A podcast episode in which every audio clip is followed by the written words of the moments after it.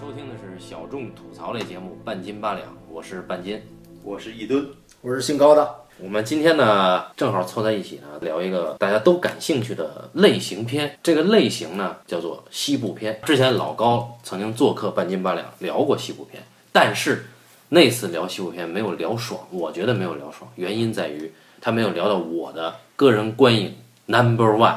也哎就是《西部往事》。好了，半斤把他的第一次也献出来了啊！我们两个人各自爱一部这个自己的 number one 都是莱昂内导演的作品，嗯对对对对，呃，我觉得这部电影应该是很多人公认的西部电影里边的 number one。我同意，嗯，我印象很深，因为上一次聊西部片是聊一个大概念嘛，嗯，西部片这一个类型就好几千部片子，然后其实还是聊的美国多一些，因为美国毕竟还是西部片的主产地。对原产地莱昂内的这个同心粉儿西部片，我装逼一下，如果站在一个电影史的角度来说的话，它是一小块儿内容，我觉得。作为类型产业来说，它是一部分内容，但是作为这个你要单个作品来说的话，拿出莱昂内这些电影来看，我说莱昂内的西部片在西部片这个类型领域里边的作品的位置，这么说吧，其实你想想啊，就是在能够看到的传世的，就我们现在假说能看到的莱昂内的电影，就是我们只能看到以 DVD 对吧、嗯这种载体为主的这种电影当中，莱昂内传世的电影其实有八部。嗯呃，前两部作品由于版权问题和这个年代比较久远，而且没有他的太强烈的个人风格，一般不算。嗯，所以他就六部片子，六部片子，其中莱昂内有五部作品都是西部电影，所以我们其实可以从一个角度理解的，莱昂内是一个西部片导演。嗯，对，而且莱昂内他作为商业电影导演里边，他太独特了，他不管是从剧作还是从视听，是完全完完全全只有莱昂内能玩出来的东西。那你像其他的任何一个我们能想到的商业电影大师，包括像希区柯克、像比利华尔德、像这些导演，他们还是在很遵循的一套商业电影的规则，但是莱昂内他是自创了一套规则。对嗯莱昂内他拯救了意大利当时意大利的西部片以及意大利电影，甚至是对，这么聊吧，老高，《西部往事》能进你的前十吗？呃，能进，能进是吧，能进啊对那大家还有的聊。那《西部往事》是一吨你的第三，反正能进前十，反正现在具体多少排呃进名不了就前三了都。能进前五嘛？呃前三可能也差不多吧。我现在就啊我现是在其实电影观，大家的电影观都在随时的改变。但是我我这这些年确实是始终这个还是第一的哈，那你能解释一下理由吗？理由真的不太好解释。大家都知道啊，因为半斤先生是一个对电影这个要求比较苛刻的一个观众，或者是一个电影相关的从业者，所以说我他如果说这部电影能够排到 number one，而且还是一部纯类型片，还不是什么呃特别特别纯粹的艺术电影，或者是那种特别纯粹的个人表达式的电影，那么它一定有它的理由，理所以由我们必须得挖出这个理由，我先把它扒光了示众。对，先说个俗一点的理由哈，嗯，我没有把它当类型片来看哈，为什么呢？我觉得它比《好坏丑》要好，是因为它里边有个女人，而这里边这三个男人对待这个女人的三种态度，是我个人最欣赏的男人对待女人的态度。哇哦，你痴迷于《美国往事》面条对 Deborah 的态度，但是那不是我理想中对女人的态度。当然，我不是这样对女人的啊。可是我觉得，就是《西部往事》里面这三个人三种对待这个吉尔，对吧？吉尔的态度，呃，这么说吧，我我我是最信觉得这个《美国往事》里面这个面条对 Debra 的态度，它是会让我唤起一些我的共鸣。嗯，那么也就是说，在《西部往事》当中，这三个男性，嗯，对待 Jill 的态度，嗯，对吧？是你觉得一个男士对女士的态度，对对对，那么你是站在一个男性的角度，啊，我做了没一个法站在女性的角就度，做了一个呃，没法，你你说没法站在女性的角度，为什么要把手指向了一吨？对啊，意思是他可以。 操你大哎爷！好，一吨从女性的角度来说一 下，爆粗口。嗯啊，我觉得啊，这个《美国往事》里边儿这个 Deborah 和这个面条，他俩之间的感情线是一条戏剧的主线，所以说你必须把这个人物关系做的特别特别的充分。是他个人诉求，对，而这个《西部往事》里边儿，就是这三个你只是三种态度，嗯，它不成为三条戏剧线， 嗯，嗯，对，所以说你不可能把这个每一个线能做出一个这么一个情节的变化来。对我最近看东西很在意人与人之间的相处方式，所以我再去回味这个《西部往事》的时候，我就会很喜欢这三个男性对待这个女性，就是他怎么处理他们对他的情感。好，我们现在是否要简单回顾一下《西部往事》这个片子的主要情我节？们请老高来简单不是简单，这个，这个肯定得交给你不来不介不绍。，我没法客观，我们请老高简单概括一下《西部往事》的剧情。从前在西部，哎，呃，说句实在话，这个功课又没做到位啊。《西部往事》我个人非常喜欢，而且看过也是若干遍，应该是不少于三遍。但是其实我对一些事情的记忆不是特别准确了，我试着讲一下啊。嗯。呃，这个片子仍然跟莱昂内其他的电影非常一样，就是片长很长，但是剧情主线又很简单，它的戏剧性的转折或者它的信息量不是那么大。啊、然后呢，这个片子呢，仍然还是莱昂内他本人的一些风格，包括他对于时长和镜头的设计，来这个在使这个影片的这个片长达到了一百六十五分钟，是这个片子在北美发行以及现在制作成 DVD 时候北美版本的一个标准时长。呃，有一个一百七十五分钟的一一个意大利配音版，这个版本我也看过，可是很抱歉的告诉大家，我没有比较出这两个版本的差别究竟有多大。就那十分钟是什么？十分钟在哪儿？十分钟是不短的长度啊，在一个电影的长度当中，我就是没补出来，所以下次有机会，我想跟半斤先生和一吨先生一起观摩一下这两个版本。啊就是他并没有多出哪场戏来，是这意思吗？呃，是是是是啊，我应该可以负责任的说，应该是没有多出哪场戏来，因为如果多出一场戏的话，我会像看美国往事一样特别敏感，嗯但是应该没有，但是好像就是某个镜头多了一点点，啊某一场戏多了一点点。这个意大利版本仍然没有解决我之前的一个困惑啊，一会儿再说。呃，这个片子讲的是美国西部拓荒时代。对吧？在西部片的时代，大家都知道，美国西部拓荒时代泛指的应该是呃十九世纪整个那一百年时间，美国的东部移民他们不停的在向西部拓展，与当地的原住民印第安人进行这个资源的争夺和地盘的争夺的这么一段很血腥、很暴力的一段殖民史啊。当然，这段殖民史在美国是被神话化了。大致的情节是什么样的？故事的开始吧，讲述了一个妓女，她呢从那个应该是新奥尔良。对对吧？老高美来国东部的一个城市来到西部，他来西部的原因很简单，就是因为他在新奥尔良做妓女的时候吧，有一个爱尔兰籍的一农场主，他说：“我看你实在太美了啊、这么好的姑娘干嘛要在这儿呢？跟哥走吧。”哥在西部有良田千顷，拿钱把吉尔给赎了。就这个女人叫吉尔，吉尔，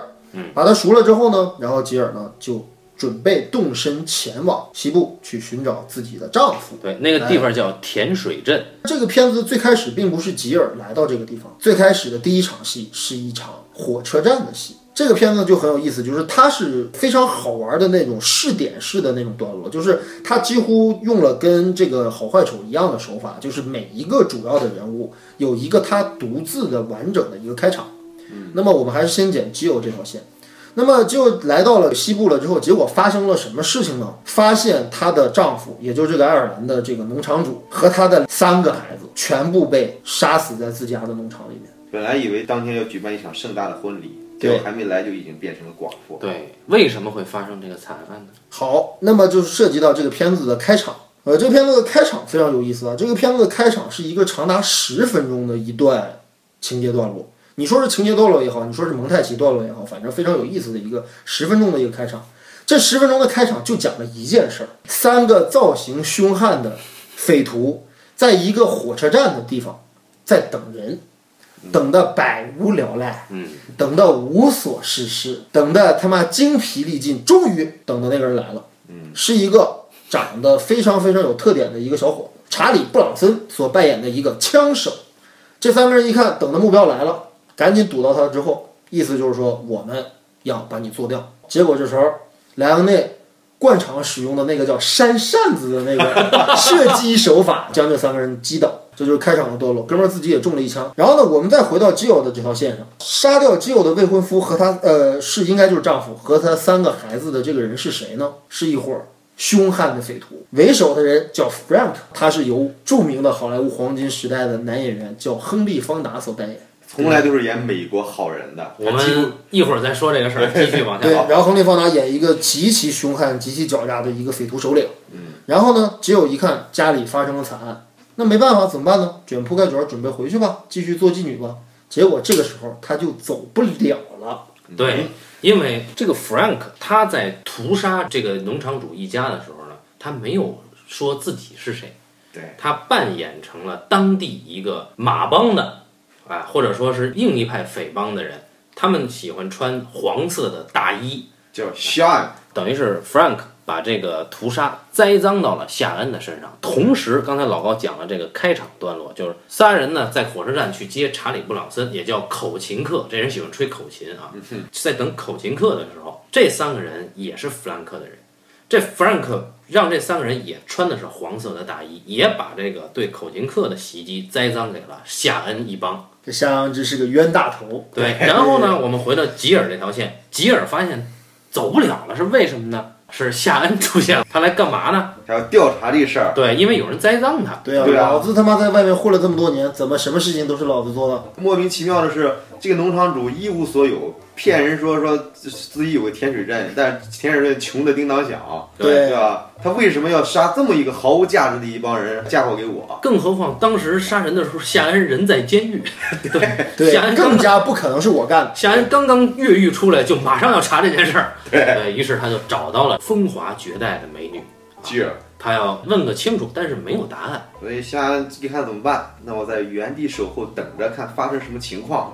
而这个时候，吉尔马上就要走的时候，遭遇了口琴客。口琴客来了呢，他来干嘛呢？他也要调查，呃，其实口琴课要调查的很简单，我们后来就会知道，其实他就是要找到 Frank 究竟在哪儿。然后呢，他呢跟吉尔有一番交手。哎啊，对，感觉像一场骚扰戏，把吉尔的衣服，一个高领衣服变成了低胸开口的一个衣其服实。感觉到就是这个西部的各色男人要看谁先把这女人推倒。感觉到口琴客呢，他是有有时尚眼光的，他会衣服改造，对吧？对，然后这个时候呢，同时有人在远处窥视着吉尔，口琴客和夏恩呢帮吉尔干掉了窥视的人，而那些人就是弗兰克的手下。他们要来杀这个吉尔。到这儿呢，这个故事就刚刚开始。接下来， 口琴客知道这一切都是 Frank 的阴谋，然后口琴客就让这个吉尔找到了 Frank 的一个线人，让吉尔给这个线人传传达了一个口信儿，说你告诉 Frank，我知道这些事情全是他干的，我要跟他谈判。但是口琴客的什么目的呢？他是希望通过这个线人来找到 Frank 的隐藏地点。果然，他通过这个线人找到了 Frank。Frank 平时在一个火车上活动。Frank 他作为一个江洋大盗，这时候呢，他有一个相当于雇主或者说合伙人，叫一个莫顿先生，摩根先生是个瘸子，对是一个万恶的资本家。莫顿先生呢，跟这个 Frank 两人有着非常肮脏和丑恶的交易。对莫顿出钱，Frank 出人使用暴力。为什么要使用暴力呢？哎，这个到了中段的时候交代出来，他们为什么要杀了吉尔的未婚夫一家？他这个未婚夫买的这个镇，它有水源，当然这个水是不能喝的水源哈，是可能是盐碱地的水。但是呢，他通过研究了全美国的形势，就发现一个问题，就铁路啊马上就要修过来了，而蒸汽机需要用水，用水来降温，所以说火车一定要经过有水源的地方，而这个地方是方圆五十里唯一有水源的地方。也就是说，这里将会有火车站。对，对，想致富先修路。哎，所以说，这个人的梦想就是在这个地方建一个小镇。所以说，他就提前买好了这块地。那么好，这个莫顿先生过来之后，哎，我也要买这块地啊，对吧？这就出现了一个拆迁的问题。哎，就是资本之间的互相博弈。哎，对莫顿先生呢，本来是想要收购，对，但是呢，爱尔兰佬他不卖。莫顿先生就跟弗兰克说：“说你去给我吓唬吓唬他。”嗯，结果没想到弗兰克把这一家给全给杀了。出手太重，对，莫顿说：“我让你吓唬吓唬他。”弗兰克有句经典的台词说：“我觉得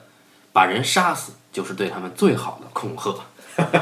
所以说就通过这样一个事件，现在卷入了几方势力呢？吉尔，对吧？嗯，Frank 和莫顿先生，还有口琴客夏岸，对然后他们全都卷了进来。”嗯然后这个时候呢，口琴客通过跟踪弗兰克的线人，来到了他常常活动的这个火车包厢。我们才知道，口琴客他是来复仇的。对，对，因为很久很久以前，当口琴客还是个少年的时候，Frank 杀死了口琴客他的哥哥，而是用残忍的手段杀的。我们后面再说啊。那么他是来复仇的，而这个时候呢，夏同时也跟踪到了火车，他不是来复仇的，他是来找茬儿的，他是来找回场子的。为什么你要栽赃给我？也就是这里边呢，各个势力他有人知道的多，有人知道的少，有人动机是为了复仇，有人动机是为了找场子。最好玩的是，就是 Jill 她本身是一个弱女子，但是问题是有了这个口琴课跟夏恩的之间的帮助，他们就涉及到了刚才半斤说到这个问题，这两个人表现得非常绅士。嗯，然后 Jill 觉得，那我也可以向 Frank 复仇，报杀夫之仇。但是在报杀夫之仇之前的时候，吉尔被这个弗兰克给掳走了，这也就产生了半斤非常感兴趣的一个地方。我们可以让半斤讲这一段儿。就这一段呢，是 Frank 掳走了 Jill，他呢本来呢其实是想要这个火车站的继承权，对对吧？因为他这个先生死了以后，显而易见，这个火车站接下来的主人应该是基友。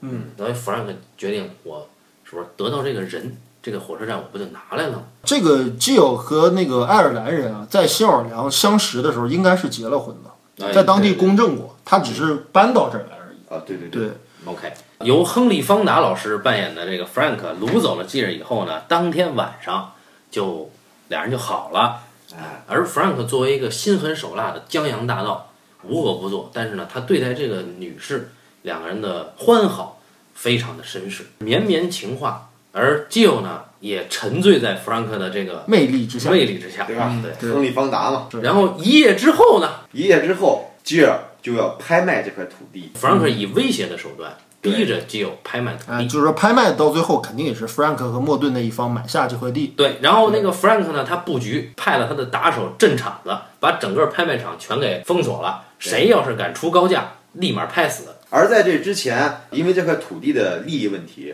，Frank 和莫顿先生俩人也闹掰了。哎，弗兰克现在想取代莫顿先生，对想从江洋大盗一跃变成资本家。对，地产大亨要上位，在拍卖现场，当所有人都不敢出高价的时候，最后 Frank 人说：“我出五百美元把这地给买了。”拍卖官很诧异啊，对吧？这块地我靠，价值绝对不止这五百美元，但是没有办法，因为没有人敢叫价。刚要敲锤的时候，突然之间传来一个声音：“五千美元！”一看是谁呢？口琴课从楼上走了下来。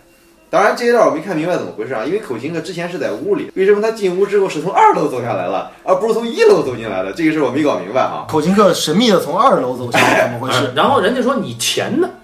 哎，哎口琴哥就说我有钱啊，你看我后边拴着一人，一看是夏恩，夏恩是越狱通缉在逃，他的通缉悬赏。正好是五千美元。哎，对对对，然后夏恩说了一句很有意思的话，说这个犹大呀，比你还少个四千九百七十美元呢。对，就是你比犹大贵多了。对，然后这个事情就相当于两个侠客合力把基尔给救了出来。而且这一幕骗赔的这个骗保的这个场面，大家是不是觉得似曾相识？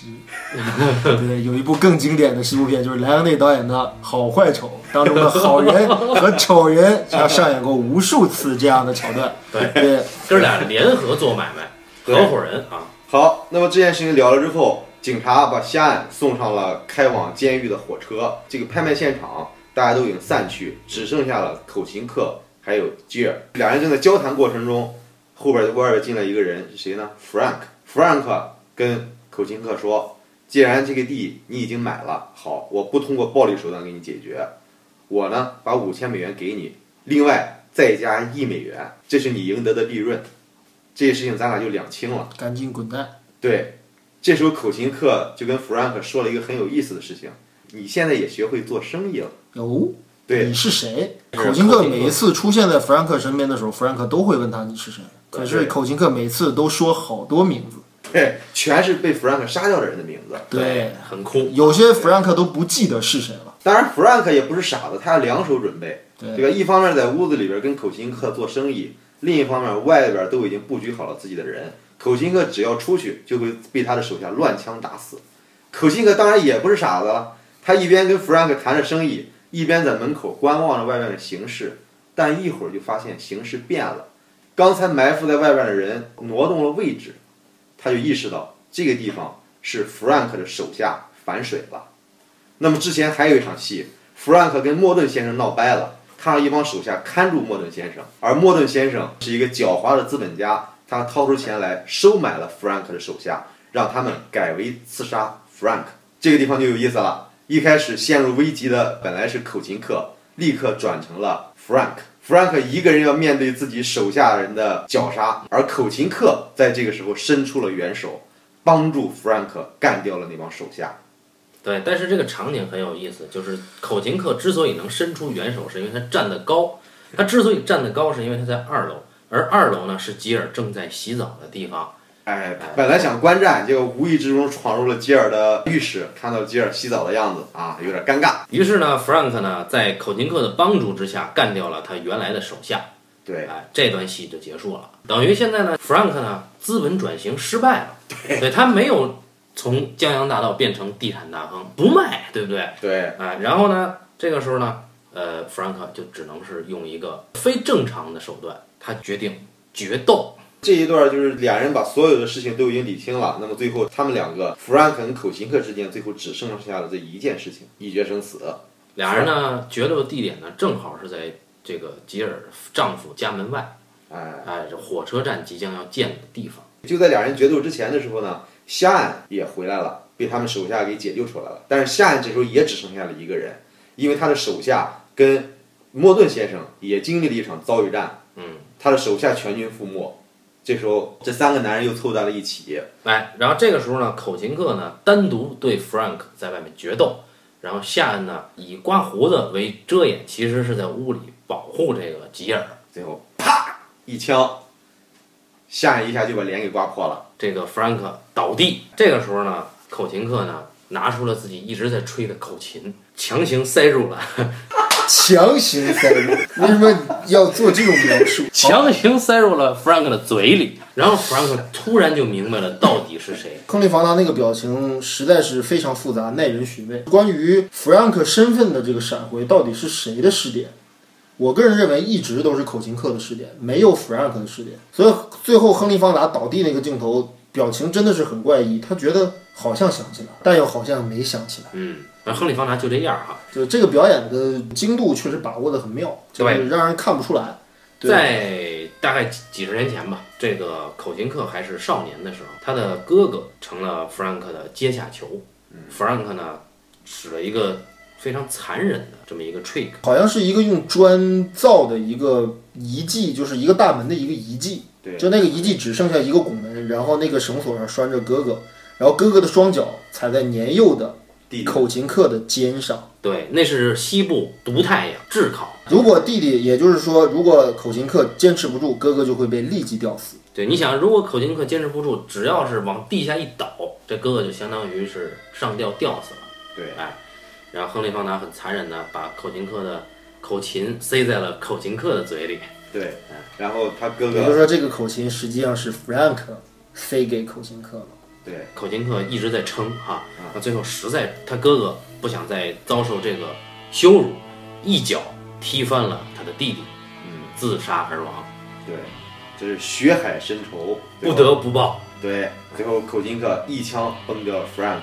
在他临死之际把口琴塞到了他的嘴里，嗯，这个事儿就算了了。哎对吧，这个时候就有意思了嗯。这事情大道也解决了，嗯火车站马上就已经扑过来了。这很多的劳动人民啊，西部拓荒者已经开始铺设铁轨。还有中国人，我们能够从全景当中看到很明显梳着大辫子的人对，在跟着干活。然后这个时候呢，夏野和口琴克就要和吉尔告别。当然很多腐女们可能对这个事情比较感兴趣了啊，大家都抛弃了女人。这个夏呢跟这个吉尔说：“你呢要请外面的人喝水，如果路过他们旁边，他们拍你屁股，你要装作不知道，因为这是他们劳动人民应得的。”啊 然后 Shane 拍了一下屁股，告诉你就是这个感觉，然后一个人走了。嗯但是没走多远，Shane 坠马了。对，哎，口琴克回来一看，怎么回事儿？山岸已经在要害部位被射中了一枪，一直在负伤坚持。刚才在遭遇这个莫顿先生的时候，本来以为一个残疾人手无缚鸡之力，结果被莫顿开了一枪冷枪，嗯还打中了一个可以致命，但是呢，不会那么立刻让你死，会让你痛苦很长时间的一个部位，就小肚子这个位置。嗯，结果夏岸一直硬挺着，嗯，保护完基尔，跟大家告了个别，然后一个人走。其实他知道走就是死的，啊，这个保护指的是如果口琴克输给战败 Frank，对由他来替吉尔干掉 Frank。对。坠马以后呢，本来夏野想一个人去死，当夏岸死了之后，一片沉静，口琴课什么都没讲。这时候突然之间响起了一声嘹亮的火车汽笛声，火车开了过来。吉尔拎着一桶水进入了这个劳动人民这帮男人的世界。口琴课，骑着马，牵着晒呢马，驮着晒走远。全篇结束，半斤和一吨先生深情地回忆了这个电影的情节。其实他们一说完之后，我就都想起来了。不过我觉得挺有意思的，就是为什么就是我看了若干遍《西部往事》，我对于他的很多桥段仍然记忆犹新，可是我却不太容易组织起这个电影的情节。嗯，我也是，对这个电影其实很有意思的就是，它跟美国西部片不一样的地方就在于，莱昂内这一次拍这部作品，其实放弃了很多很常规的叙事电影当中的手法。对，它省略了很多地方，它有很多地方进行了留白，它有很多地方只给了结果而没有给过程，它到最后才翻出一些事儿的原因。而在整个过程当中，大家一直带着疑问看着每一个人，在这像他妈的跳舞一样，一个人上来就是吉尔，就像一个交际花，或者像一个舞会女王，在舞舞场中间，这三个男士分别都上来与他跳一段儿，每一段儿跳完之后，那个男士下场换另一个，到最后大家才知道为什么大家会请他跳舞，这就是这个电影的感觉。对对，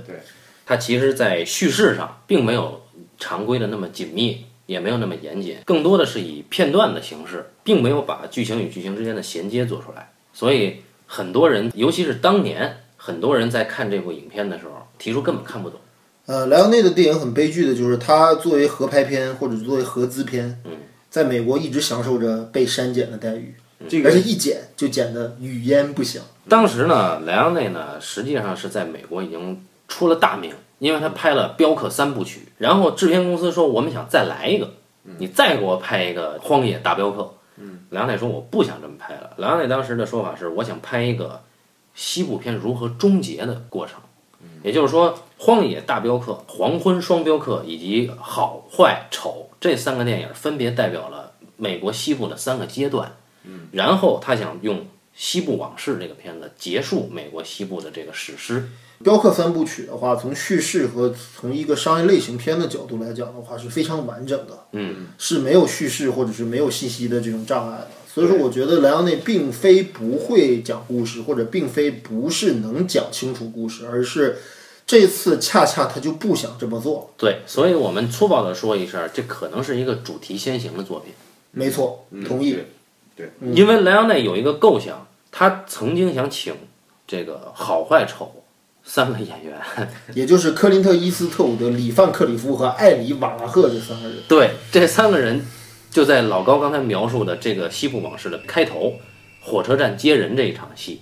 那三个杀手是由这三个人扮演，然后这三个人被刚刚登场的口琴客三枪打死，西部片结束。大家就是这个有一个小历史啊，就是就是大家千万不要以为那个时候在《镖客三部曲》当中大放异彩的东木，也就是伊斯特伍德先生，当时很牛逼啊。他当时只是一个西部片新人，也就是在接拍《镖客三部曲》之前，其实伊斯特伍德在美国等于是一个名不见经传的一个演员。对，当时扮演口琴客的是查理·布朗森，这个演员是立陶宛籍的一个移民演员，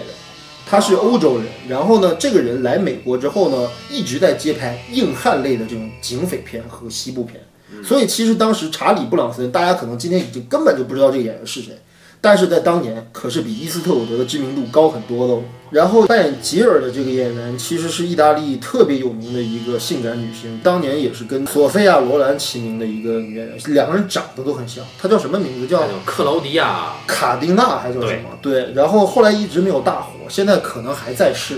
对这位这位阿姨，我操，当时也是风华绝代。我是真的觉得《西部往事》是她接拍的一个最重要的作品，她在里面也是最美的。他演过八部半啊，哦，她参演过八部半是八吧？部半里边八部半那个其中一个女人，他的女神。对，反正她也是这个这个这个这个意大利的非常有名的一个女演员。然后呢，亨利·方达就不用说了，对吧？大家知道所有的黄金时代，好莱坞黄金时代的这些西部片啊、什么悬疑片啊，包括很多类型电影里面都看到过亨利·方达老爷子的身影。这个好莱坞黄金时代过去以后啊，好莱坞曾经评选过美国百大演员，嗯，然后亨利·方达在男性演员里，我记得是排第五还是排第七，前面都是什么加里·格兰特啊、詹姆斯·史都华这种人啊。哎约翰韦恩对对对对对，然后亨利·方达他的代表作是《青年林肯》，啊，对，少年林肯，啊对愤怒的葡萄，他是演林肯，愤怒的葡萄，以及这个《战争与和平》里的安德烈。所以这个亨利·方达在美国人眼里是贵族， 是等于是像我们今天中国的哪位演员？濮存昕老师。哎， 这这差不多。反正亨利·方达的魅力啊，在当时是无人可敌。亨利·方达后来留下了一对儿女，也颇有成建树吧。一个就是 Peter 方达，就是他的儿子，女儿就是简方达。啊，嗯对，金色池塘里看到这这对父女的演出，对嗯没有出现哥哥和母亲，对，对就是在里面这个女儿，其实简方达跟父亲之间有很长时间的叛逆期，嗯所以那个电影里面也比较真实的反映了这对父女的这段关系。这是他一生当中唯一一次获得奥斯卡奖，之后老爷子就去了。其实我我们说了这么多背景资料，其实无非想证明一点，就是大家千万不要以为西部往事的阵容看起来好像比现当时的好坏丑要 low 一些，因为很多演员不认识。但实际上，我想跟大家说的是，就是莱昂内在拍《西部往事》的时候，他已经可以获得一线的资源了。所以莱昂内当时说要好坏丑的那三个主演过来演那三个杀手的时候，好像后两个人同意了。呃，是东木哥没有同意，就对是伊斯特伍德觉得自己可能这个人有点偶像包袱。对，对，哎他觉得我不能一上来就被干死。但是里范克里夫和埃里瓦拉赫据说都接受了对，所以伊瑟伍德是个装逼犯啊。一个金牛男。人家是演员嘛，这个你也不能克林特·伊斯特伍德后来能成为新时代的西部影星，其实得益于莱昂内的这几部啊，通心粉西部片对他的打造，对啊，要不然他不会有后来的成绩，也不会作为导演。所以很可悲，资本主义大家不会讲人情的。对，然后我们刚才听老高介绍了这个几个大演员的背景啊，其中亨利·方达在临去之前，大概一九八几年的时候吧，他有一个电视访谈，他大概讲了当时为什么莱昂内接拍《西部往事对莱》昂内找他，当时他说我都不知道莱昂内的这些成就啊，然后他就问一个好友，那好友说你不要说任何话，你就去就行了。于是他就去了，去了他。据他说，这个莱昂内之所以让他演这个大反派的原因是，第一个镜头是从背后拍的，然后带到小男孩的镜头，然后再一转，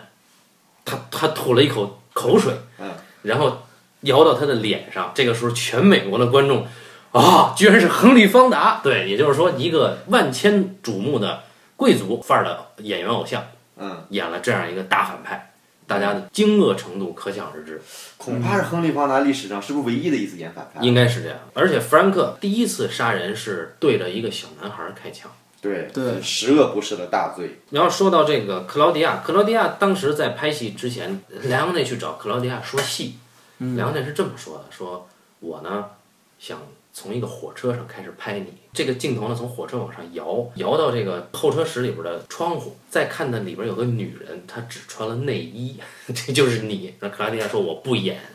说我从来没有说出卖过我的肉体，但是后来讲了讲，讲了讲，讲半天啊，当然也可能有贝托鲁奇的作用，嗯，然后克劳迪亚就决定参演这部戏当然，这个镜头就没有，不存在。啊，对，可对吧能莱昂内这个莱昂内可能是恶趣味，故意逗他。其实这个还有，其实亨利·方达当时有那么一个说法，就亨利·方达当时第一次对于接受演反派这个事情是有抗拒的。嗯，他说我不知道这个叫莱昂内的人是谁。如果这个人真的很牛逼的话，希望制作方或者说希望你们这个资方能给我提供一下他之前拍过的作品。嗯，然后据说亨利·方达是一口气看完了《大镖客》《双镖客》和《三镖客》，哦，然后说合同在哪儿？哦原来是这样，对，就是很欣赏莱昂内的才华。查理·布朗森，我还想多说一句，嗯其实查理·布朗森是一个长得很有特点的演员。对，其实，在那个年代，好莱坞当中，其实绝大多数活跃在好莱坞的演员，普遍是，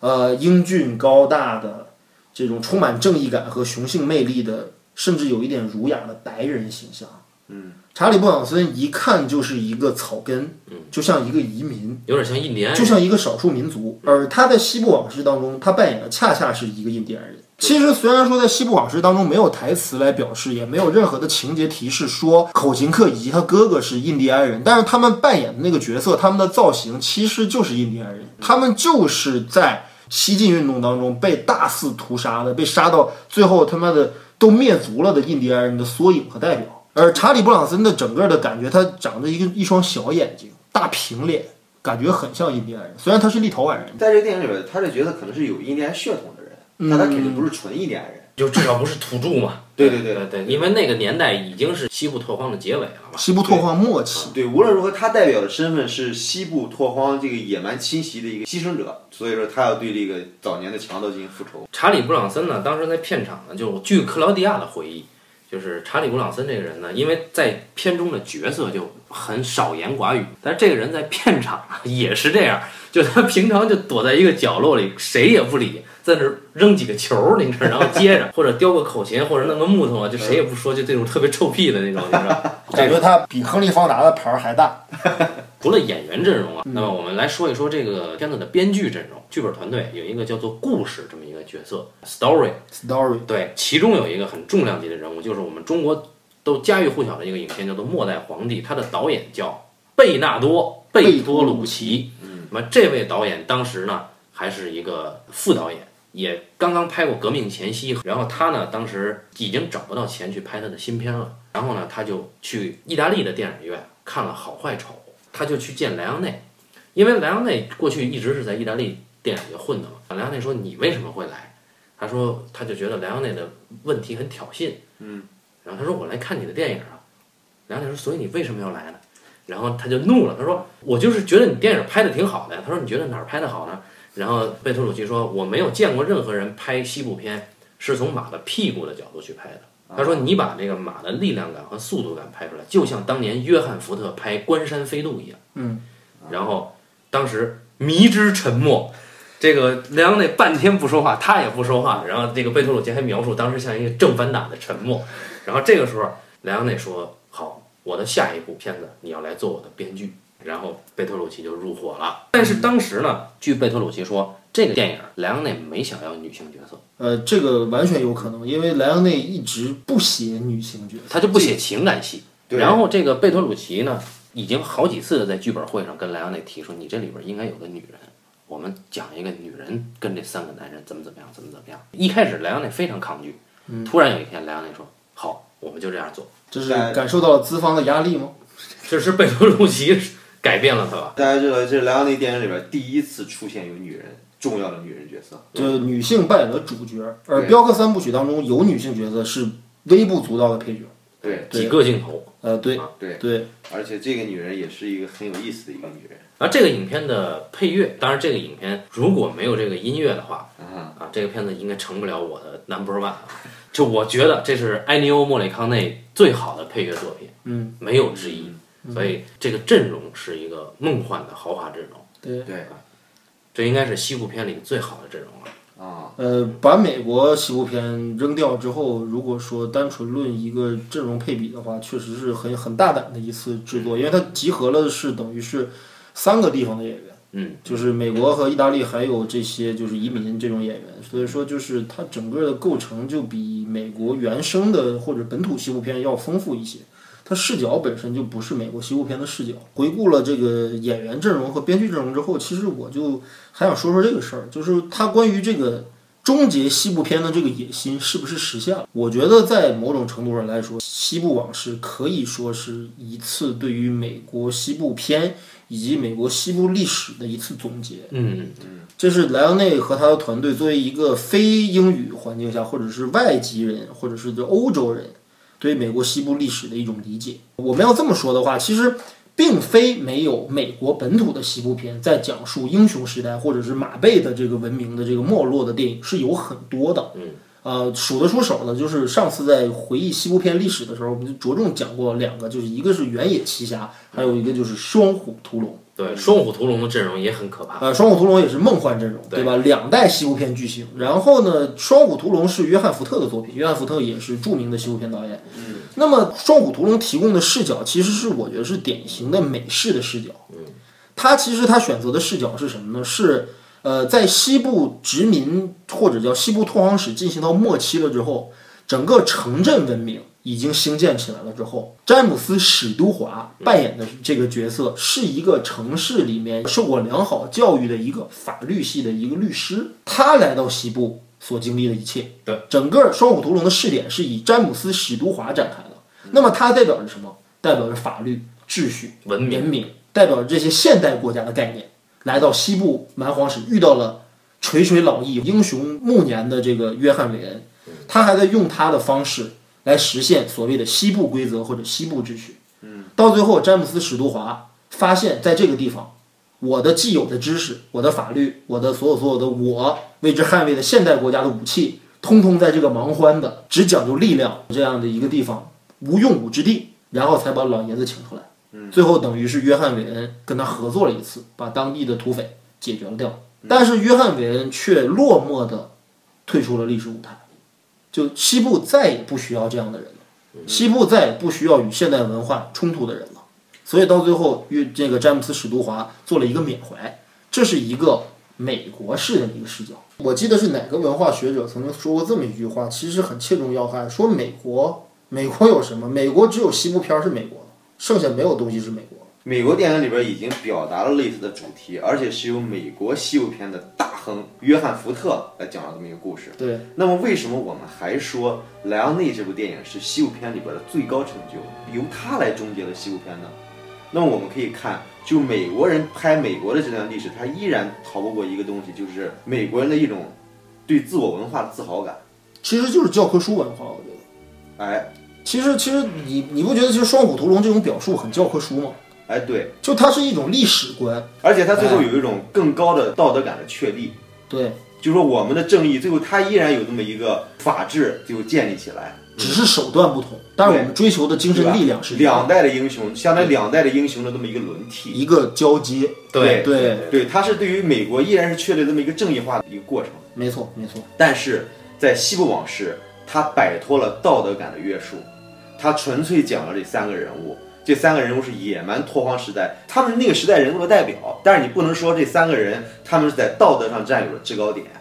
我觉得没有这这个东西这个《西部往事》当中啊，就是由于他是这个外籍导演和非英语国家的导演的理解和作品，所以他的概念会更加抽象或者更加艺术化。这就样是对这几个人物很典型，我觉得这几个人物仍然很典型。他甚至其实就是说，我们要说《双虎屠龙》那两个人物，对吧？新老英雄的交接，实现的目标一致，实现的手段不同。对但是其实，在这个《西部往事》当中，这几个人物也是仍然有典型性的。对但是他不是历史教科书当中的人物，对他代表着在西部拓荒史当中可能存在的三种人：对口琴客是什么？原住民，或者是少数族裔。夏安又是什么人？夏安就是那种很纯真的，或者是很天真的，或者是很原始的那种西部思维的史人。混不吝的一个游侠，对，就是一个游侠或者是一个土匪，就是我不做那种最伤天害理的事儿，嗯，但是我缺吃的、我缺喝的，我去抢，嗯这是一个最典型的一个盲欢时代的一个思维，对吧？Frank 有什么人？Frank 是一个处于转型中的人，他是一个杀人如麻的、双手沾满了鲜血的一个土匪，但是问题是在工业时代到来之后，他意图转型，可是转型失败，因为他的血液当中没有这个基因，他不能适应这个即将到来的工业时代。所以你看老高刚才说的这三个人，他是三个人都是注定要退出历史舞台的输家，对对，就像一代宗师一样，他其实一代宗师讲的是时代，那么最后只留下叶问一个人，因为他善于变通。章子怡、宫老爷子以及这个马三儿全部退出历史舞台。对，像这个《西部往事》是三个男人全部退出历史舞台。对，它讲的是时代的一种宿命感。那么从刚才老高给大家复述的这个《双虎屠龙》这个故事可以看出，这是好莱坞精心的阴谋叙事。对就是他用一个故事去藏另一个故事，然后用一个人去接替另一个人，这是每一步都铺好了的，非常精密的算计。但是，这个莱昂内的《西部往事》其实不是叙事，它是一出歌剧。为什么打破了叙事习惯？一开始它是一个场面，就是三个男人在火车站等待一个远方来的男人，然后三个男人被远方来的男人依次枪战，直接干掉。本来莱昂内的设计是三个男人代表了原来西部片时代的三个男星。口琴客是怎么来的？口琴客是坐火车来的。这三个男人是骑马来的。对这三个男人在这一直等着火车下来这个人，然后口琴客干掉这三个人，他过来复仇。而我们在这个影片里可以看出来，口琴客比善爷文化高。善爷在数钱的时候啊，用了一个词，就是说 hundred thousand。这钱很多，hundred of thousand，后来想不对不对，thousand of thousand，对对对，然后口琴哥说，我们管它叫 million，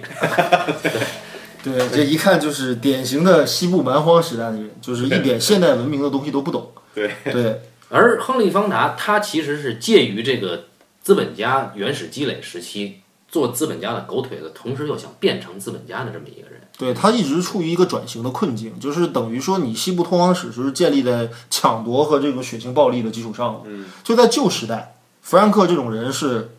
无法无天的，就有资本在后面撑腰，自己呢又有武力。嗯，那么这就是垄断西部或者是统治西部的最最强大的力量。对，但在新心时代，他也适应不了现代思维。嗯，其实或者说，在弗兰克心中，由于莫顿的那次背叛，或者那次手下的那次反水，让弗兰克意识到，其实这个世界比我所干的这个行径还要凶残。就我到最后实际上是敌不过资本的，对就你资本家算计我是一个一个来一个来的，就是你光靠强权是没有用的。这弗兰克这么强大的这个武力的支持下，到最后仍然是光杆司令，他到最后只能一对一的跟口琴克决斗，他没有党羽，他也没有背后的人在支持他，就是枭雄末路。所以我们觉得他这个崇高的点在于，当 Frank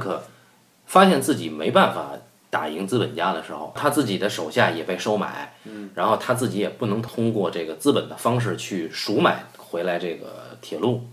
那他最后扔掉了这一切他想要变成的那种人的外衣，回归到了原本一对一的这种古老的方式，对去跟口琴克决斗，对这这一笔是非常动人的。就 Frank 之前这是一个仪式化的处理，对这这种处理方式是一定是美国人所想象不出来的。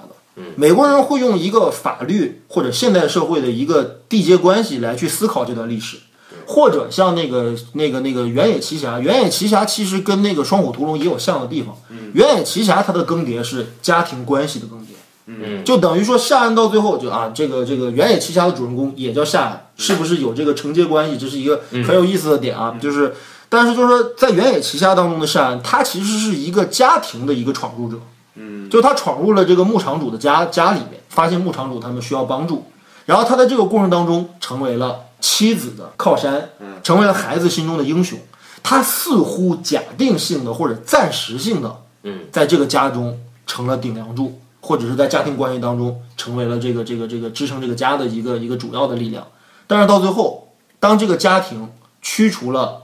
敌人驱除了威胁之后，你会发现你没有位置，嗯，你仍然是旧时代的人物，嗯，现代的家庭关系，现代的美国当代的家庭关系中仍然不需要你这种人，对所以这是就是另外一种读解，这是但这仍然是教科书式的，我感这觉。依然是美国中产阶级的思哎，维。居然是美国式的思维，对，在西部往事当中，每一个人物都变得很抽象，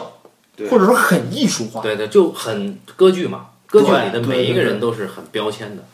对，就是对每一个人对他通过仪式，通过一个最具有效果的一个仪式去解决这个矛盾。呃，我们能从《原野奇侠》《双虎屠龙》当中能够浓看出浓浓的社会感来。嗯，就这个故事是一个属于社会的故事，嗯，而《西部往事》是一个属于环境的故事，嗯，这个是有很大差别的。你像在社会关系当中，我们去界定一个法律秩序的一个一个交接，或者是一个正义实现手段的一个交接，我们去讨论一个家庭关系的一个最稳定或者是最和睦的一个状态。但是我们在一个环境当中，只考虑到哪些人能在环境当中生存下来。这是另外一种人，就说说 OK，现在是一片水草丰茂的这种地方，对吧？会有食草动物，会有食肉动物。那么 OK，现在这些地方是一片工厂，嗯，那么就所有的动物都不复存在。其实这个格局是西部往事最大的一个格局，对，哎，它就比这个一个社会关系要要更大的一点，就是它跳出了这个东西，它讲的是一个人与自然的关系，我们来对聊人点与儿环境的关系。聊点儿这个实在的，我们来聊啊聊女 人。哎哎，这个这个克劳迪亚呢，在这个片子里面呢，正如老高所说，她经历了三个男人，嗯，当然其实是四个。对，那么我们先从第一个说起，就是她的这位丈夫。爱尔兰人，这位先生他是合法的买了这块地，通过算计的方式想要崛起。当然，他有他的美好的乌托邦理念啊，对吧？我们可以看到他那个木质的那些小模型什么的啊。那但是这个人没有挺到最后，他是第一个被干掉的人。嗯，挺到最后的是这个经历了这么多男人的女人，而且她经历了不止这四个男人，因为她之前是个妓女，对，所以我们来看这些过客，其实每一个人都给了他一样东西。这个爱尔兰人其实给了他最宝贵的一个硬件的东西吧，就是这块嗯和地是你地的了。对地，那我们看这个口琴课，口琴课在教他教他什么呢？教给他一些你应变的办法。嗯啊，面对野蛮，我们应该怎么做？对，我觉得口琴课教给他的是一个原始的生存法则。对，当然，基友本身是一个已经够强悍的女子，对就是她敢在她丈夫全家被杀的当晚，独自住在丈夫的屋子里边儿，在她听到有异响的时候，她敢直接对着那个火光开枪。嗯，这个女人已经很不简单了。对，这个 Frank 教了她什么呢？Frank 教她如何顺势而为。当我这么强的时候，你差不多卖了这块地你就走了，这不属于你，你不该在这生存，你该去过你的好日子。当然，两个人肉体上还挺享受的嘛，都对吧？那最后 Shine 教了她什么呢？Shine 其实教了她你如何对待我们这些土豹子，你这些劳动人民过来来给你干活儿，你作为一个女人怎么招待他们，如何做一个女主人。所以，就每一个男人都在基友身上留下了一些东西，以后都走了，留下的就是基友和这片土地，以及随之而来的铁路，以及后面的美国文明。所以，这里面最打动我的不是从前在西部这个主题的音乐，嗯，而是吉尔的《美国》这首曲子。嗯，就是他有一首曲子名字叫《Jill's America》，这首我觉得是最好听的。其实四个男人了，每个人对待 Jill 的态度我都很欣赏。第一个男人，我们看这爱尔兰人对自己的孩子很凶悍，对吧？对，是一个很暴力严父的形象。对但是呢，当他儿子要接人的时候，要念这个基友写给这个爱尔兰人的信的时候，他显得很羞涩。嗯，哎，这个态度是非常绅士的。那么我们知道半斤是一个很绅士的男人，哎，可以这么说。 那怎么还老说武藤兰呢？另外呢，Frank 呢也是，虽然说外表上非常凶悍，但他对待吉尔的过程中是一个很解风情的绅士，嗯啊也不一样。而这个口琴课就比较沉默寡言，就是我都不告诉你应该怎么样，我一下来硬的，先把你的蕾丝全给撕扯掉，把你的高领变成低胸，但是呢，最后其实是为你好，对吧？我一直守在这儿。夏燕就更有意思，夏燕用一种很无赖，但是呢又很有底线的方式在接触他，甚至是有些调戏他。嗯但是呢，这个两个人的界限始终都很分明。嗯，所以这四个男， 像很像一个好闺蜜。所以所以这四个男人对待这个 Jill 的方式都是非常有意思的方式。但是他正如这个伊敦所说，他构不成一个完整的故事线，可是它都是四种很精彩的人与人之间的相处方式，尤其是对待男女情感。对，其实这个故事很有意思，就是刚才我们总结过来了之后，你会发现这个故事其实没有戏剧性的情节，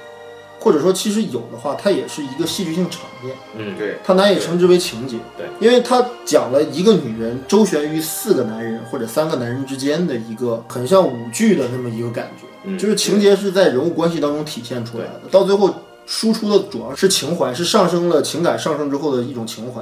对，呃，而你说如果用一句话来讲这个故事，就是三个男人为了抢一个女人的一块地，到最后都死了。你你你似乎好像觉得这个故事本身没有什么太多可以用语言能描述的东西，这是恰恰我觉得是《西部往事》它高级的地方。因为他每一场戏它都是一个局面，对它不是说咱们这场戏咱们的一个因果链，这个戏剧冲突。比如说我们中间有个断裂的情节，嗯，就是那个夏一伙儿是怎么遇上火车先生、莫顿先生，两帮人是怎么火拼，到最后莫顿先生是怎么死的？严格来讲，如果这场戏要拍了的话，嗯，它应该是全片最大的一场动作戏，对，对因为有群战火车、有马战、有马上枪战，原啊来是有三伙儿之间，有两伙儿人他妈在干。就是当时我其实第一遍看《西部往事》的时候，我也疑惑这一点，就为什么这么段落缺失，到最后只给了一个结果，只给了莫顿被死，善中枪，对，弗兰克手下反水，为什么只给了结果？过程为什么不给？看来过程不重要。不，莱恩内他应该丢了胶片。不是，所以说我我也我们也很好奇，他到底这段没拍，还是说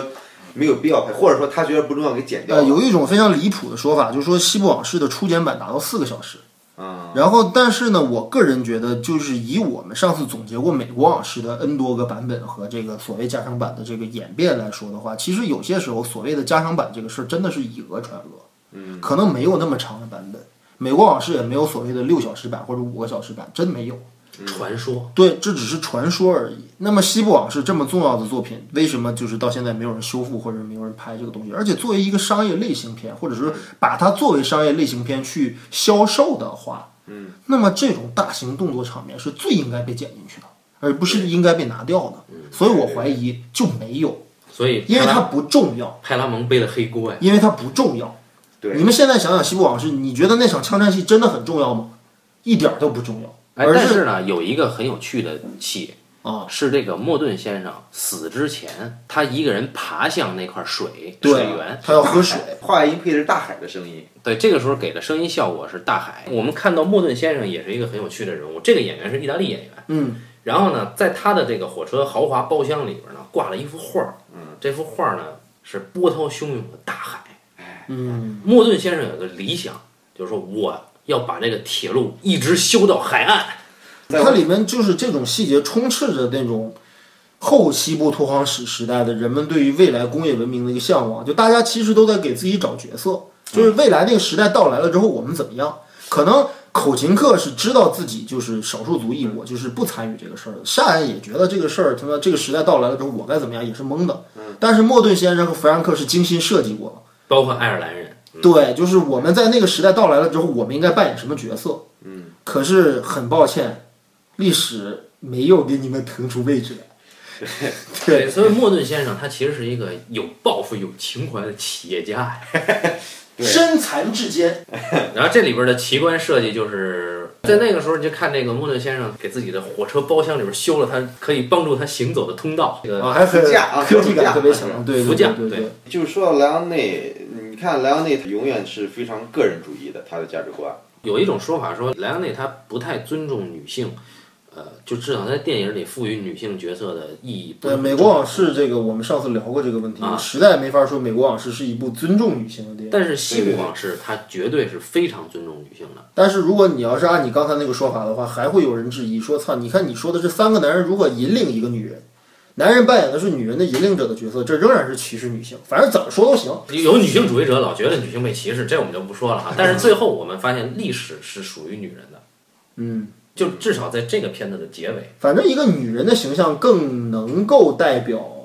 即将到来的那个温柔的，或者是生机勃勃的那个所谓的工业时代或者现代社会。吉尔是吧嗯刚到甜水镇之前，路过那个戈壁荒野那段戏，哦他停下来洗澡。那段戏其实包括洗澡，包括当天晚上开枪，包括他对待这个葬礼的行为，嗯，都是对这个女人已经足够尊重了。我不知道这里边贝托鲁奇起了多大作用。还有一个有意思的一点，就是说你这当天晚上不是说葬礼了，家人全死了，然后那马车夫说你再跟我回去吧，然后吉尔我不跟你回去，这就是我的家。嗯，然后下一场戏拍的什么呢？吉尔直接翻箱倒柜找家产。啊，对，嗯，这这很是现实。对，这事太有意思了，就是你完全无法，你无法给这个女人定标签儿。嗯，她也在犹豫。就在这这这样一个这个斗争这么激烈的一个一个空间里面，其实她也在犹豫。对对对，所以这嗯里面的主要角色他并不是单面的，并不是标签的，不是那种很简单的人物，饱含了很多的侧面。我觉得人物是有含义或者人物是有承载力的，但是人物没标签儿，对，对这个这个是有有区别的，就是有承载力的人物和有标签儿的人物是两回事儿。但他有代表性，他你而且尤其是像半斤说的那个那个感觉，我特别赞同，就是由于莱昂内是一个意大利人，他非常清楚一个舞剧或者一个音乐剧或者一个歌剧的整个的对于人物的表现手法和整个的那种舞台调度式的那种运镜手法。最后弗兰克和口琴克对决的，那就是一个戏剧场面或者就是一个舞剧场面。那摇臂用的啊， 那这两个人对峙，居然拍了那么长时间，你还觉得不生厌？除了音乐的作用之外，我觉得他太精通里面的节奏感，嗯，对因为吧你？看莱昂内他出道之前，他去做副导演的时候，他有一个代表作品叫《庞贝末日呃，就叫《天火焚城录》，》，哎，那可是意大利史诗巨片，呃，很有影响力。但是据说莱昂内当时是做副导演还是做执行导演？由于啊对第一任导演缺席，所以他顶上。然哎后老高说莱昂内是偷自行车的人的，对，这个是确实的。大家再重新翻看《偷自行车的人》当中，有一场父子两个人去一个屋檐下避雨的一个镜头。那个镜头下面，与父子两个人一块儿挤到屋檐下避雨的是一伙神学院的学生，穿着黑衣，其中靠着父亲最近的那个，而且还不无疑惑和鄙夷的看了一眼父亲的人，正是莱昂内。对，莱昂内是出身电影世家，他嗯早期在意大利的很多超级片以及这 个大导演的剧组都待过。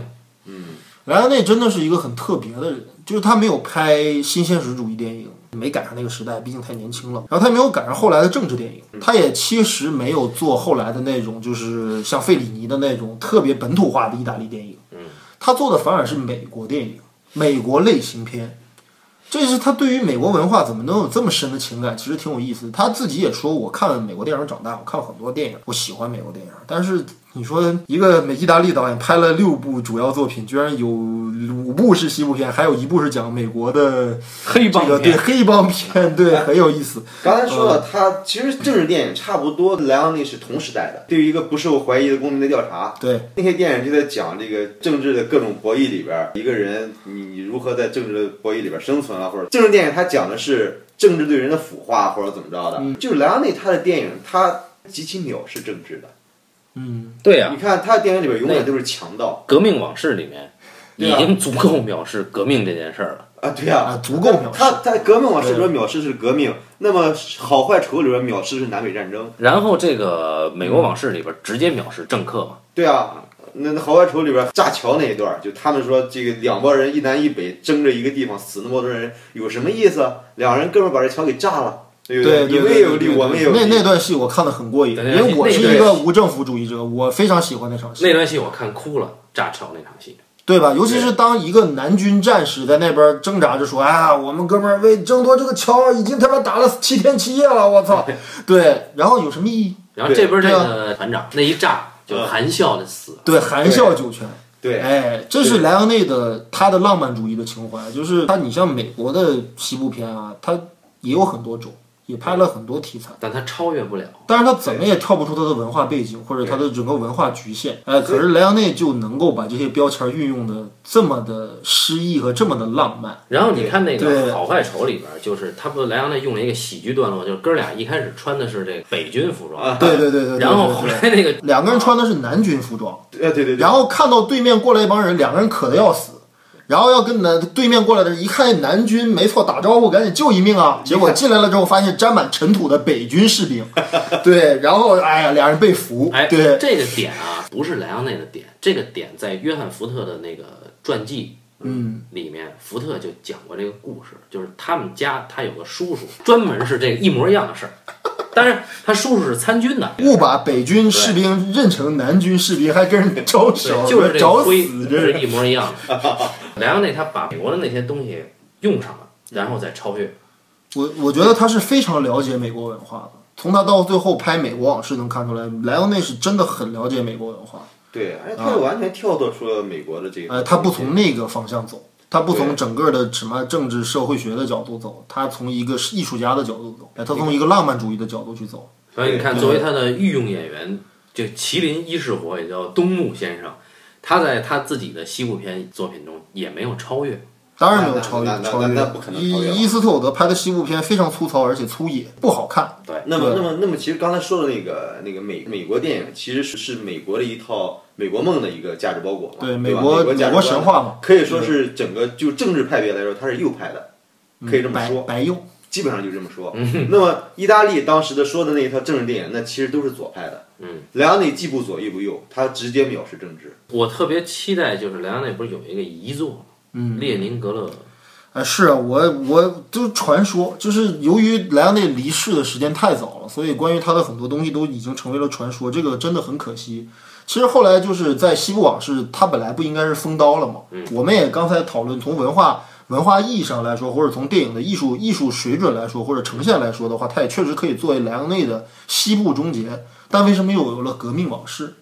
其实这个事儿有一个小插曲嘛，《革命往事》其实又是一次美国的资方跟他的公司之间的一次合作，就是说你这个公司一直出产这么好的西部片，再拍一个，又来了。资本家永远是这样，贪得无厌，你知道哎吗？这么讲说，我就要你再给我一个莱昂内说：“这个我绝对不会再拍了，绝对不会再拍，而且我会给你们美国公司你们指名导演，嗯我这边给你提供，哎，要拍摄的这个条件或者是整个的这个这个东西，然后你们来拍，嗯就等于我们合拍，我绝对不会再拍，我是监制。”嗯莱昂内很明确的给自己定位就是监制，可是来的那个美国导演是谁呢？彼得·伯格丹诺维奇。哦，这个导演还真挺有名，在美国以拍一些这种就是呃也算是低成本的爱情爱情片，小清新，对小清新的但是。他跟约翰福特导演关系特别好。哎，这个导演还真的是背景很复杂，对，有研究电影史的人可以专门研究研究这个人，挺有意思的。然后呢，这个人来到意大利了之后，在罗马跟莱昂内见了面，莱昂内在自己的回忆录当中明确写到，这个人是一个饭桶，是一个傻逼，是一个纯傻逼，是一个大傻逼。非但没有什么艺术想法，而且莱昂内在不停的问他说：“你这个戏想怎么拍啊？就是你想怎么样？”然后他说：“这个导演居然被他逼急了，而且表现得很不配合，并且叫妈妈。我要妈妈，对我要妈妈。”这个莱昂内是不是有点太损了？这个事儿我跟一吨先生推测，难道这个彼得·诺维奇拍过最后一场电影啊，对吧？在电影史上也有一号的人是这么一个家伙吗？很难以置信。关键他我要妈妈，他的妈妈是啊，是他就妻是子，他妻子这个简直不可思议啊！但是莱昂内说：“你看你推荐这么废柴的人来，这电影怎么拍啊后来莱昂内发现，这他妈的是双方资本家的一个绑架，就是故意派这么一号人，逼着莱昂内亲自上马当导演。？”啊，啊，莱昂内自己好像是这么认为这个事儿的，对对然后莱昂内不得已又拍了《革命往事》，所以《革命往事》变得变得很不严肃，《革命往事》其实在莱昂内电影当中显得那么的顽皮，那么的不正经，那么的游戏感，我觉得这可能是他对于这次合作的一次抗拒。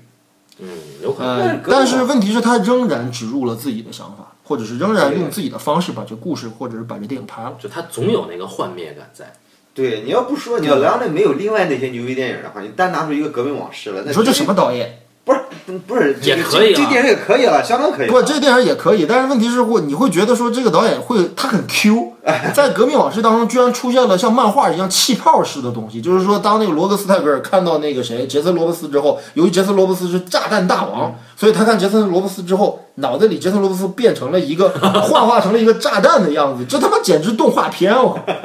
然后第一个镜头就是罗德斯泰格尔在冲一棵大树上的蚁窝在撒尿。莱昂内虽然是一个很有幽默感的人，但他之前从来没有这么干过。看《革命往事对》一开始片头引用的那个话语，其实也说明了他对政治的态度，嗯对吧？当然，具体什么话语我们不便在节目里说啊。那么，呃，生生生，然后我们看那个有一个片子很有意思，叫《无名小子》， My name is nobody，对是吧？当也是亨利·方达主演的，当当当当当，这个片子跟莱昂内有些关系吧？他是监制。这个片子是那种就是他的公司跟美国资方之间合作的一个监制作品，啊，他找的是应该是意大利导演来拍的。当时的时候呢，斯皮尔伯啊格哦跟莱昂内俩人这个什么，呃然后莱昂内跟斯皮尔伯格说，你的电影里边儿我最喜欢的是那个《飞车杀机》。嗯《飞车杀机》知道，就斯皮尔伯格当时刚出道的时候拍了一个电视电影。啊那么斯皮尔伯格后来拍过，当然很多很多很牛逼的电影嘛，大家都知道。啊但是呢，唯独莱昂内说的是这么一个名不见经传的电影。然后呢，这个斯皮尔伯格就为了查这个莱昂内，就说：“哎，你在电影里边，我最喜欢的是《无名小子》。”你看这个犹太人啊， 哎呀，这犹太人真是不能聊啊！我觉得真是太肥啊吧，哪天我们可以聊一聊舒特拉的名单这个影片。 呃，舒特拉的姓名簿确实可以聊一聊。对对其实莱昂内在后莱昂内之后和莱昂内同时代，由于这个意大利通讯粉是西部片，在美国以及在欧美两地的这个当红啊，其实意大利本土有很多的三四五六七八流的导演也开始模仿，或者是模仿西莱昂内和模仿美国西部片，开始做一些意大利西部片。但是说起来好像是意大利通讯粉是西部片如何如何成为一个电影运动或者成为怎么样，但是。呃，事后我们我跟伊顿先生都零星的看过一些同时代的意大利西部片，呃，真的是非常粗糙，制作非常非常烂，而且甚至有一些像很有名的导演，像那个谁，像那个呃昆汀塔伦蒂诺导演，不是拍过一部电影叫做《被解放的 Django》吗？大家可能觉得 Django 这名字是怎么来的呢？Django 这个名字就是跟莱昂内同时代的一个意大利导演，也叫塞尔乔。这个 Sergio 这个名字简直就像什么安呐、什么涛啊、什么如估计这样的特别常见的一个名儿，然后叫 Sergio c o b u c h c o b u c h 他拍摄的，名原名就叫《张狗》，讲了一个孤胆枪手拖着一个棺材，然后里边放着一挺加特林机枪的一个故 事。这不是罗德里格斯导演的三部杀人曲吗？ 除了莱昂内之外，考考布奇应该是意大利西部片当中二号人物二号人物。但是这一号跟二号之间差距，这叫仅次于这仅次次的有点太多了吧？哎，对吧啊他？俩这差距啊，真的有点像昆汀·塔伦蒂诺跟那个罗伯特·罗德里格兹之间的差距，真的是仅次于，但是次的真是有点多。所以说，真的，其实意大利西部片或者是通心粉西部片，除了莱昂内之外，真的没有人了。所以说，可以理解为意大利通心粉西部片是莱昂内一个人缔造的一个呃品牌，或者缔造的一个影史的一个神话。哎，其他的人不作数了。啊、没法看。说白了，没法看。今天你再去看那些电影，哎呦，简直糟糕了。但是仍然，老莫儿就是莫里康尼先生为这些烂的不行的西部片也写了一些很好的曲子。大家为了这个曲子，也应该看一下这些电影。呃，莱昂内的电影很很遗憾啊，就是一九二九年到一九八九年，莱昂内导演只活了六十岁就撒手人寰。嗯，其实六十岁大家都知道，对于一个导演来说是一个创作的黄金年纪。黑泽明导演在这一年自杀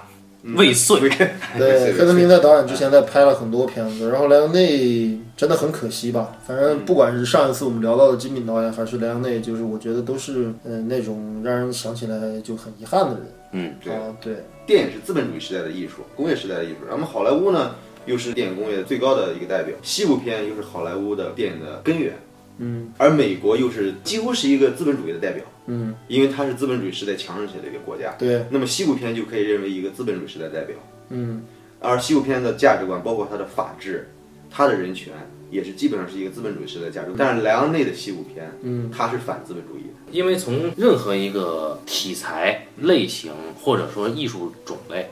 它最优秀的作品一定是反这个东西。比如说，我正好去看了《费加罗的婚礼》，《费加罗的婚礼》它其实是反西方贵族对婚礼的操纵。对，就是说，作为一个喜歌剧来讲，你要反对的那个东西是你要颠覆、要讽刺的那个东西，这样的喜剧才有力量，才能够成为喜剧。包括刚才一吨提到的，就是说你要拍西部片，那你其实反对的是西部片背后的那个根源，这样才有意义。嗯，当然，并不是所有东西我们都要追求意义哈，嗯那就是说来跟大家一种角呃，我是觉得意义这个东西吧，你不追求，肯定会有人追求。嗯，或者说都大家都追求，你不见得追求。就是这个东西，其实一个电影，包括像我们今天聊的这个《西部往事》，它里面究竟有多少意义，我觉得不重要。但是我们从中看到了一些东西，对所以才会跟大家讲我们的一些理解，它的一些深层的东西，我觉得其实还是从美国文化当中来的。但是就像刚才一吨先生说的这样，就是他从这个文化当中来，但是他却从另外一个角度去解释这件事儿。对吧？所以说，莱昂内的西部片绝对是西部片历史上最珍贵，而且艺术成就最高、最另类的一批作品。对，这五部西部片，我希望大家真的都看一看。那感谢大家收听这一期的半斤八两，咱们谢谢下大期家收再听见。好谢谢大家再收见听。